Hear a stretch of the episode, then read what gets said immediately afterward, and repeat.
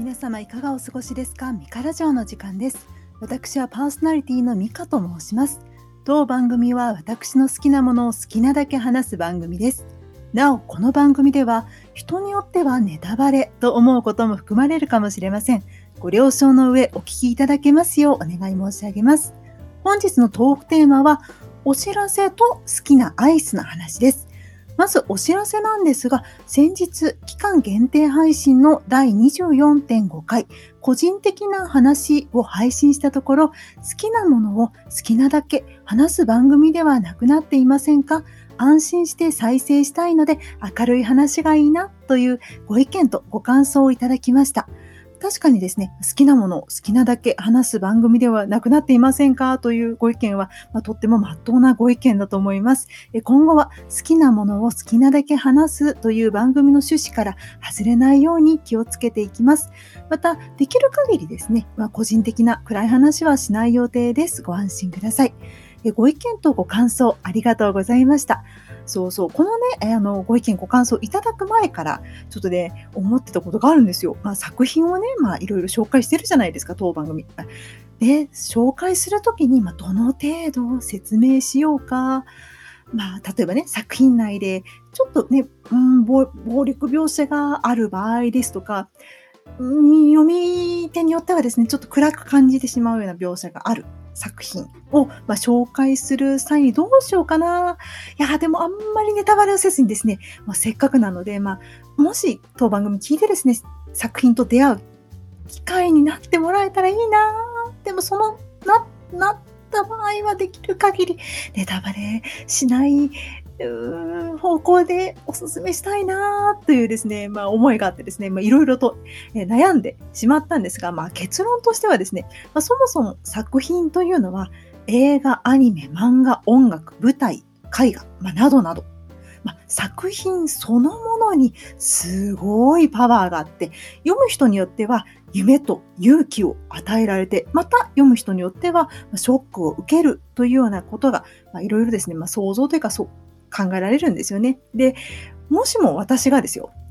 メル・ギブソン主演のハート・オブ・ウーマンって映画があるんですけど、その映画みたいにひょんなことから人の気持ちが聞こえるというような力があったらですね、今この当番組ミカラジオを聞いているここから 35km 先で今まさに寝ようとしているそこのあなた。あなたは今とにかく元気になれるアクション映画が見たいのですね。それなら私の好きなこの映画なんていかがでしょうとかね、できるかもしれないんですけど、残念ながらそのような力は持ってないんですよ。ねあればよかったのになーって思うんですけど、まあ、ない力をですね、欲しても仕方がないので、諦めます。以上がお知らせと最近考えてること的な感じでした。あの、本当にご意見ご感想ありがとうございました。引き続き、あの、当番組ご意見ご感想お待ちしております。で、続いては好きなアイスの話です。以前ツイッターでですね、九州地方でよく見かける竹下製菓のアイス。このバニラアイスの上にチョコが薄く塗ってあって、そこにですね、まクッキークランチが細かいものが乗っているブラックモンブランというのがあって、そのアイスについてつぶやいたんですが、ね、実はブラックモンブラン以外にも大好きなアイスがありまして、ご存知の方いらっしゃるかしら？それはですね、先端という会社が出している、以前これもツイッターで 喋ってるかな？ちょっともうね どこまで喋ったか忘れがちですみません。えー、フロールカップっていうアイスがあるんですよ。まあ、チョココーヒーってやつなんですが、これどんな、フロールカップチョココーヒーどんなアイスかっていうと、なんかね、2層になってて、まあ、下の方がですね、チョココーヒー味の、えシャリシャリした細かい、まあ、氷みたいなアイスみたいなものの上にバニラアイスクリームが乗っているっていう、もうね、めちゃくちゃ豪華なアイスがあって、それが私大好きで、ただですね、ちょっとあんまり見かけないんですけど、これね、すごい美味しいんですよって話を、ただね、ちょっと最近食べたんでしたくなったから話をしてるんですが、皆さんは好きなアイスありますか？好きなアイス、おすすめのアイスがあったら教えてください。以上が好きなアイスの話でした。エンディングです。最近ですね、巷で話題のネットフリックスのドラマ、愛の不時着、全16話を完走しました。実はですね、え、この間ですね、えー、同じくネットフリックスのドラマ、キングダムゾンビドラマですね。以前もちょっと番組内で話しましたけど、そちらと、あの、イテウォンクラスっていう、こちらもですね、ネットフリックスのドラマで、いずれも韓国のドラマなんですけど、そちらを見てとても面白かったので、あ次何見ようかなと思っていたらですね、いろんな番組で愛の不時着の話をされていらっしゃいまして、おお気になると思って見たんですよ、私も。えどんな話かっていうと、ネットフリックスのその番組の内容を読み上げさせていただきます。えパラグライダー中に竜巻に巻き込まれ、北朝鮮に不時着してしまったユン・セリ。え木に引っかかって動けないセリはリ・ジョンヒョクに発見されるがというような、まあ、あらすじが載ってるんですけど、これ見てですね、結構、面白かったんですよ。あの恋愛的な要素もあるし、ちょっとスリリングな、え要素もあってですね、まあ、何せこう不時着しちゃって、で、まあ、とね、不法入国みたいなもんじゃないですか。だから大変な、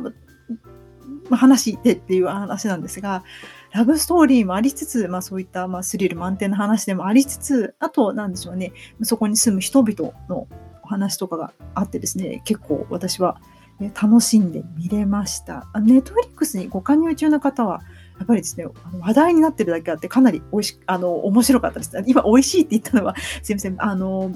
このドラマの中でですね、ハマグリを食べるシーンがあって、めちゃくちゃなんかハマグリが美味しそうで、そう、今日買いに行こうかな、ハマグリと思ったんですけど、忘れましたね、煮物の見事に。ちょっと買いに行かなきゃダメだな。ハマグリ美味しそうだったんですよ。うんもうね、あのー、あと、そうそうそう、女優さんたちがめちゃくちゃ綺麗。あの、主人公ですかね、メイン、うん、そうですね、主人公である、えセリ役の、えソン・イェジンさんというあの女優さんがいらっしゃるんですが、この方が38歳。で、えー、まあ、ちょっとまあライバル的な感じです。当初出てくるですね、ダン、ダンという女性の役者役ですね、の、えー、ソ・ジヘさんという女優さんがいらっしゃるんですけど、この方は、えー、35歳らしいんですけども、お二人ともですね、ちょっと信じられないぐらいにすごい美人で、あのー、はぁと思いましたね。はぁ、いや、いくら女優さんね、いやもう本当ね、いや、女優さんだからって言われたらもうそれまでなんですけども、本当綺麗で、もうその後もいろいろ調べちゃいましたね。なんか調べたら、あのー弾薬のソ・ジヘさんはですね、どうやら170センチで48キロらしいという記事も見つけてね、わー、すごいスタイル、ナイスバディと思いながらね、ちょっと、えー、明日から私はスクワットをしなければいけないなという、あの、まあ、決意表明にも見た、えー、エンディングでした。